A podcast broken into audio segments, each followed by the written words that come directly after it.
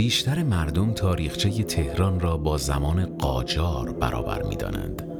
اما نمی‌دانند که پیش از آنها هم در تقریبا 3500 سال پیش نیز سکونت در تهران وجود داشته سلام من فراز حقپناه هستم و شما شنونده ی اپیزود دیگری از مجموع اپیزودهای کستفا هستید پس در این اپیزود با من همراه باشید تا ببینیم تهران پای تخت ایران از کجا شد پای تخت و چطوری جوانه زد و تهران. تهران شد. چرا مال تونی ولی تو هم توش را نمونه عین ما روش خوابیدی. اصلا ترا مال تو خب بگو سرش چی؟ اگه خاکش یه بوی چندش میده. صفر. چرا مرداش نامرد شدن؟ چرا همه می‌خوان جیب هم و لاغر کنن؟ دو. چرا شب و شهر مرده میشه خوابه؟ لای پنجه های گربه میره. یک.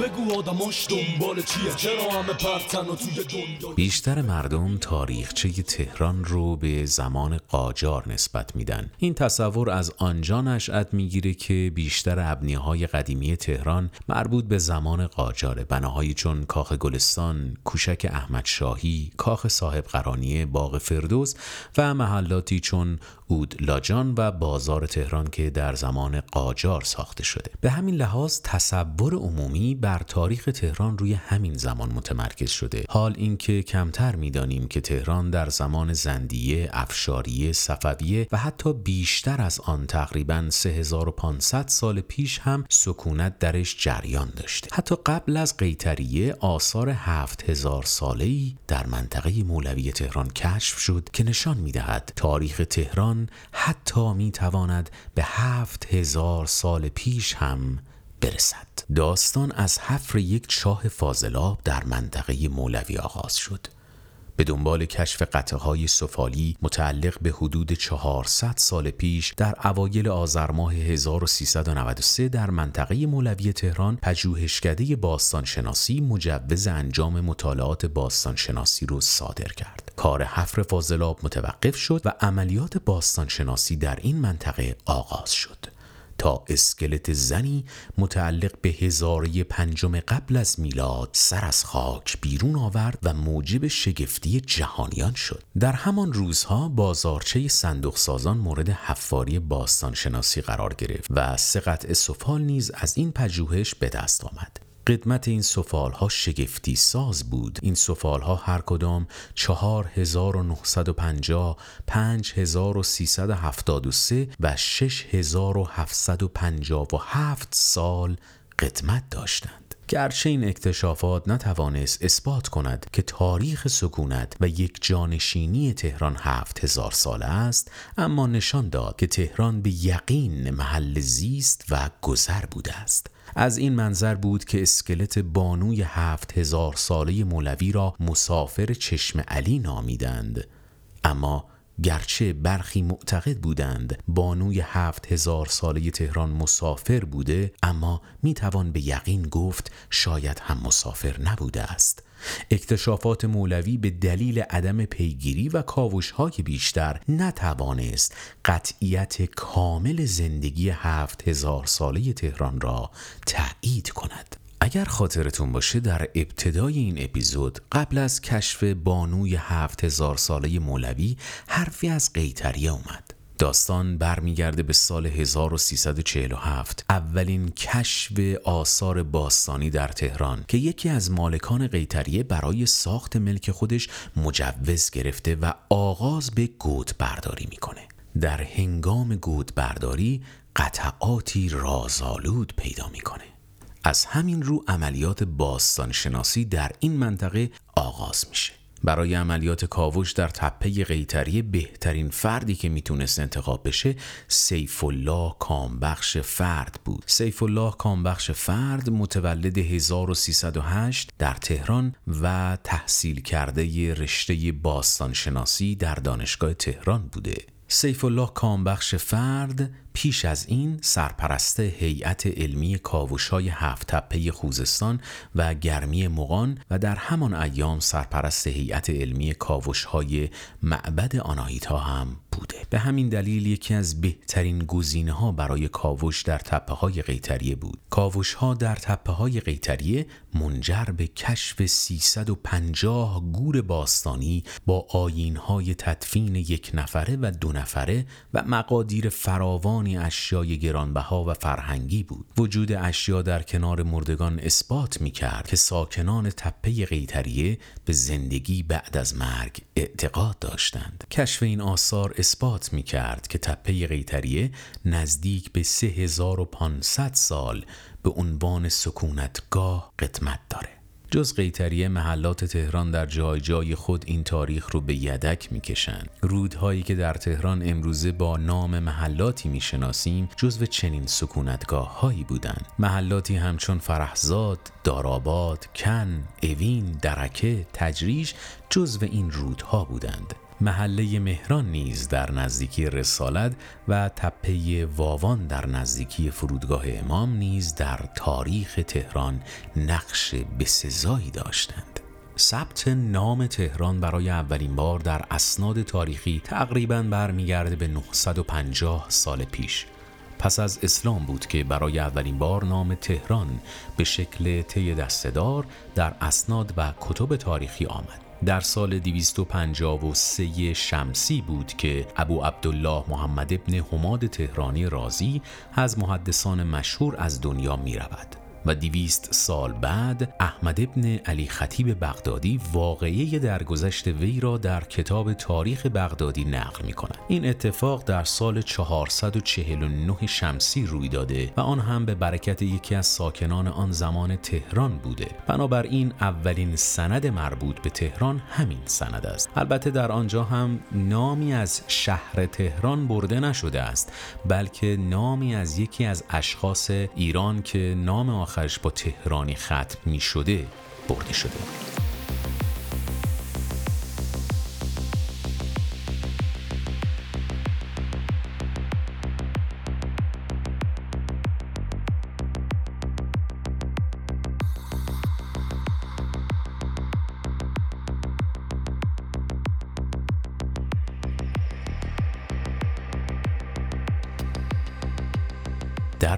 صفویه بسیاری بر اهمیت تهران افزوده شد. در سال 933 شاه تحماسب صفویه فرمان ساخت حصاری با چهار دروازه و 114 برج را برای تهران صادر کرد.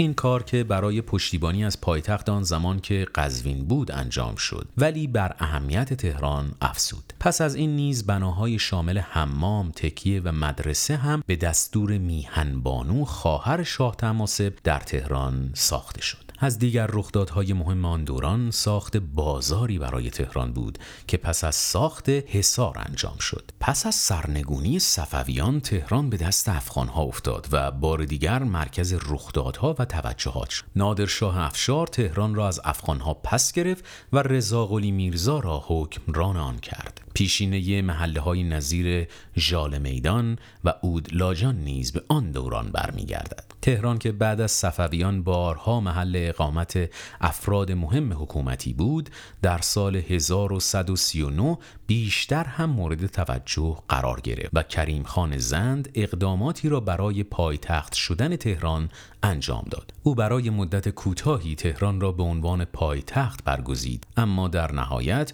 به دلایل اقلیمی و زیست محیطی پایتخت رو به شیراز منتقل کرد. آقا محمد خان بنیانگذار دوره قاجار که پس از بارها تلاش برای تصرف تهران بالاخره موفق به انجام این کار شد در نوروز سال 1165 شمسی پس از سالها جنگ با خاندان زند و مدعیان پادشاهی تهران را پایتخت خواند. در آن زمان جمعیت تهران از 20 هزار تن فراتر نمی رفت و نیمی از تهران باغ و بستان بود. از دلایلی که آقا محمد خان تهران رو به عنوان پایتخت ایران برگزید می توان به موقعیت راهبردی جنگی خودکفایی تولید و اقتصاد تهران اشاره کرد. نزدیکی به گرگان مرکز ایل قاجار و نزدیکی به ری هم یکی دیگر از دلایل انتخاب تهران به عنوان پایتخت بود. فتح علی شاه و محمد علی شاه قاجار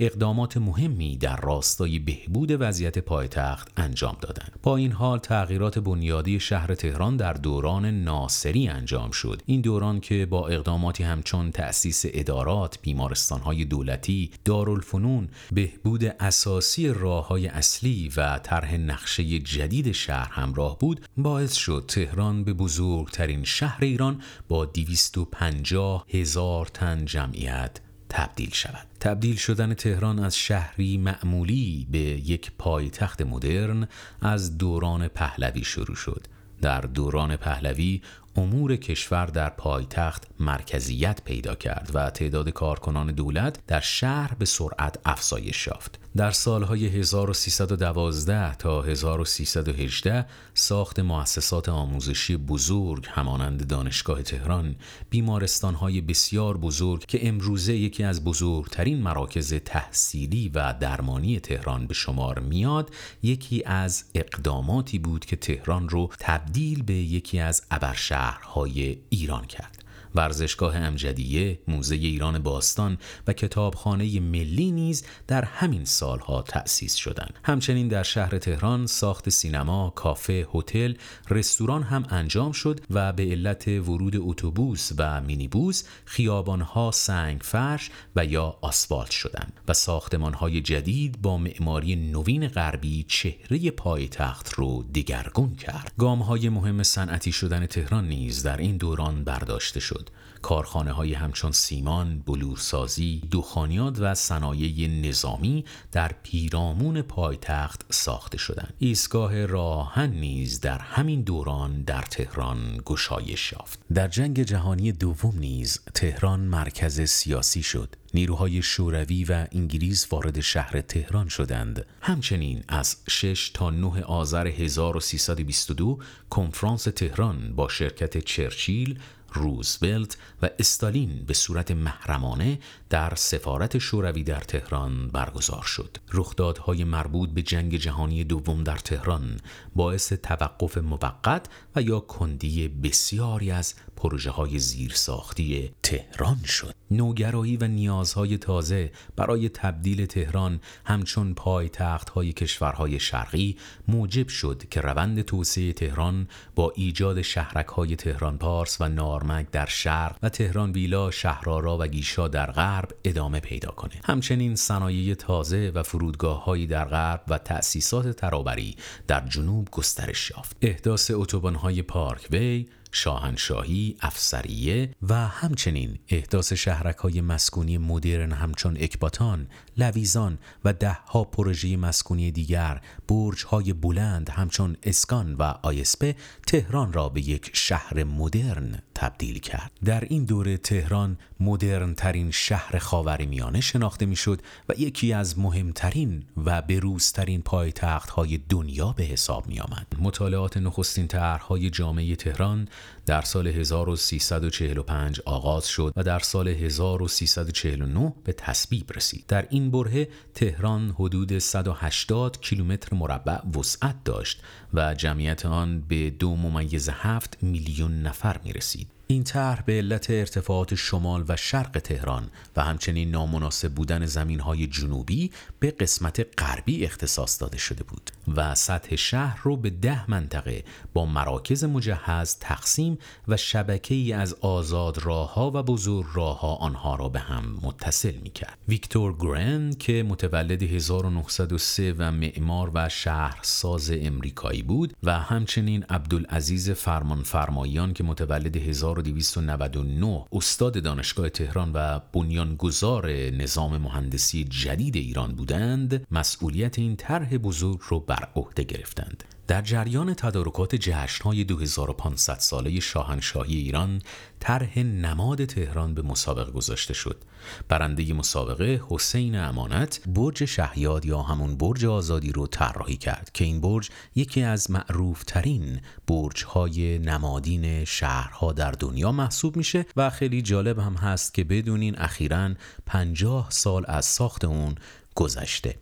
با هم صحبتهایی رو از جناب آقای مهندس حسین امانت میشنویم. بنده در تهران متولد شدم. تحصیلات ابتدایی و متوسطه رو در تهران کردم.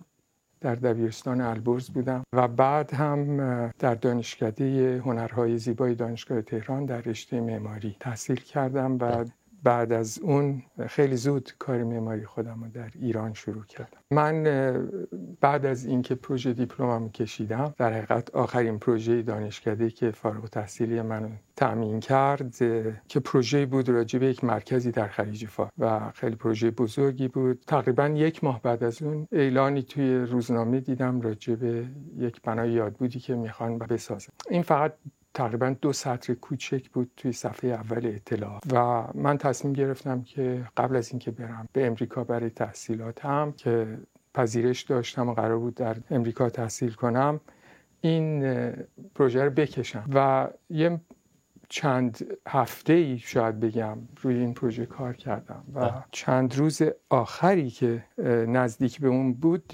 مثل مرسوم همه ارشیتکتا شب و صبح کار کردیم تا اینکه این پروژه رو اون روز تحویل از اینجا بعد از فکر می‌کنم یک ماهی خبر دادن که من برنده این پروژه شدم. برای دادن وجه ورزشی بهتر به پایتخت نیز مجموعه ورزشی آریا مهر یا همون آزادی در ده شهریور 1353 و همزمان با بازی های آسیایی 1974 تهران افتتاح شد. این مسابقات به عنوان نخستین رویداد بین المللی و مهم ورزشی تهران برگزار شد. همچنین این برای اولین بار بود که بازی های آسیایی در خاورمیانه برگزار می شد و ورزشگاه آزادی به عنوان یکی از بزرگترین ورزشگاه های جهان میزبان اصلی این بازی ها بود انقلاب 1357 به همراه درگیری نیروهای نظامی و مردم انقلابی در تهران پایتخت ایران رو محل راه پیمایی ها در زمان انقلاب و حتی پس از آن کرد. همچنین هنگام جنگ ایران و عراق تهران به صورت مکرر تحت حملات هوایی میگ 25 و موشک های اسکات قرار گرفت که با تلفاتی نیز همراه بود. دفاع از تهران در آن دوران بر عهده سامانه ضد هوایی بود. پایتخت ایران دورانی دارای تنش رو در دهه‌های اخیر گذراند که با کل کشور پیامدهایی هم داشت. در دوران جمهوری اسلامی به دلیل جنگ ایران و عراق برای نزدیک به یک دهه توسعه در تهران صورت نگرفت. پس از جنگ توسعه پایتخت با ساخت راهها و فضاهای سبز ادامه یافت. برج میلاد از مهمترین نمادهای توسعه تهران در دهه های گذشته است که با 435 متر ارتفاع به عنوان بلندترین برج ایران در 16 مهر 1387 با شعار آسمان نزدیک است. گشایش یافت. بحث انتقال پایتخت نیز در دوران جمهوری اسلامی ایران مطرح شد. تمرکز زدایی حل مشکلات ترافیکی تهران و پیشگیری از مشکلات امنیتی از دلایل موافقان این کار بود. تهران پس از انقلاب 1357 به خاطر متمرکز بودنش به کانون پذیرش جمعیت در ایران تبدیل شد. این موضوع توانست به شکل گیری کلان شهر تهران کمک کنه و تهران رو به یکی از بزرگترین کلان شهرهای خاورمیانه تبدیل کنه. بسیار خوب این هم از یکی دیگر از اپیزودهای کستفا که در مورد تهران پایتخت ایران عزیزمون بود که با هم شنیدیم. امیدوارم که اطلاعات قابل توجهی رو در خصوص تهران به شما ارائه کرده باشم. مرسی که با من همراه بودید. من فراز حق پناه هستم و شما شنونده اپیزود دیگری از مجموعه اپیزودهای کستفا بودید. ممنونم که ما رو فالو کنید و به دیگر دوستانتون هم پیشنهاد بدید. تا اپیزود دیگر خدا نگهدار. همین فردا باید برم لالزار دلم واسه حال و هواش لک زده. حالا شیر رو کاشی کاری دیگه. لابد پیر شده حتما اینک زده. لابد بچه ها توی پس کوچه هاش. بازم فیلم های جفتی تاق می‌زنن. نمانه های رو سر در سینما. هنوز مثل رنگین کمون روشنن. هنوز تو تاترای اونجا میشه. نشست و پیس های بی پرده دید. میشه گاهی وقتا توی کافه هاش صدای خوش شاملو رو شنید. می‌دونم که تو دود اون کافه ها هنوز پچ بشه مردن تختیه. هنوزم یکی دار جار می‌زنه که چهارشنبه ها روز خوشبختیه.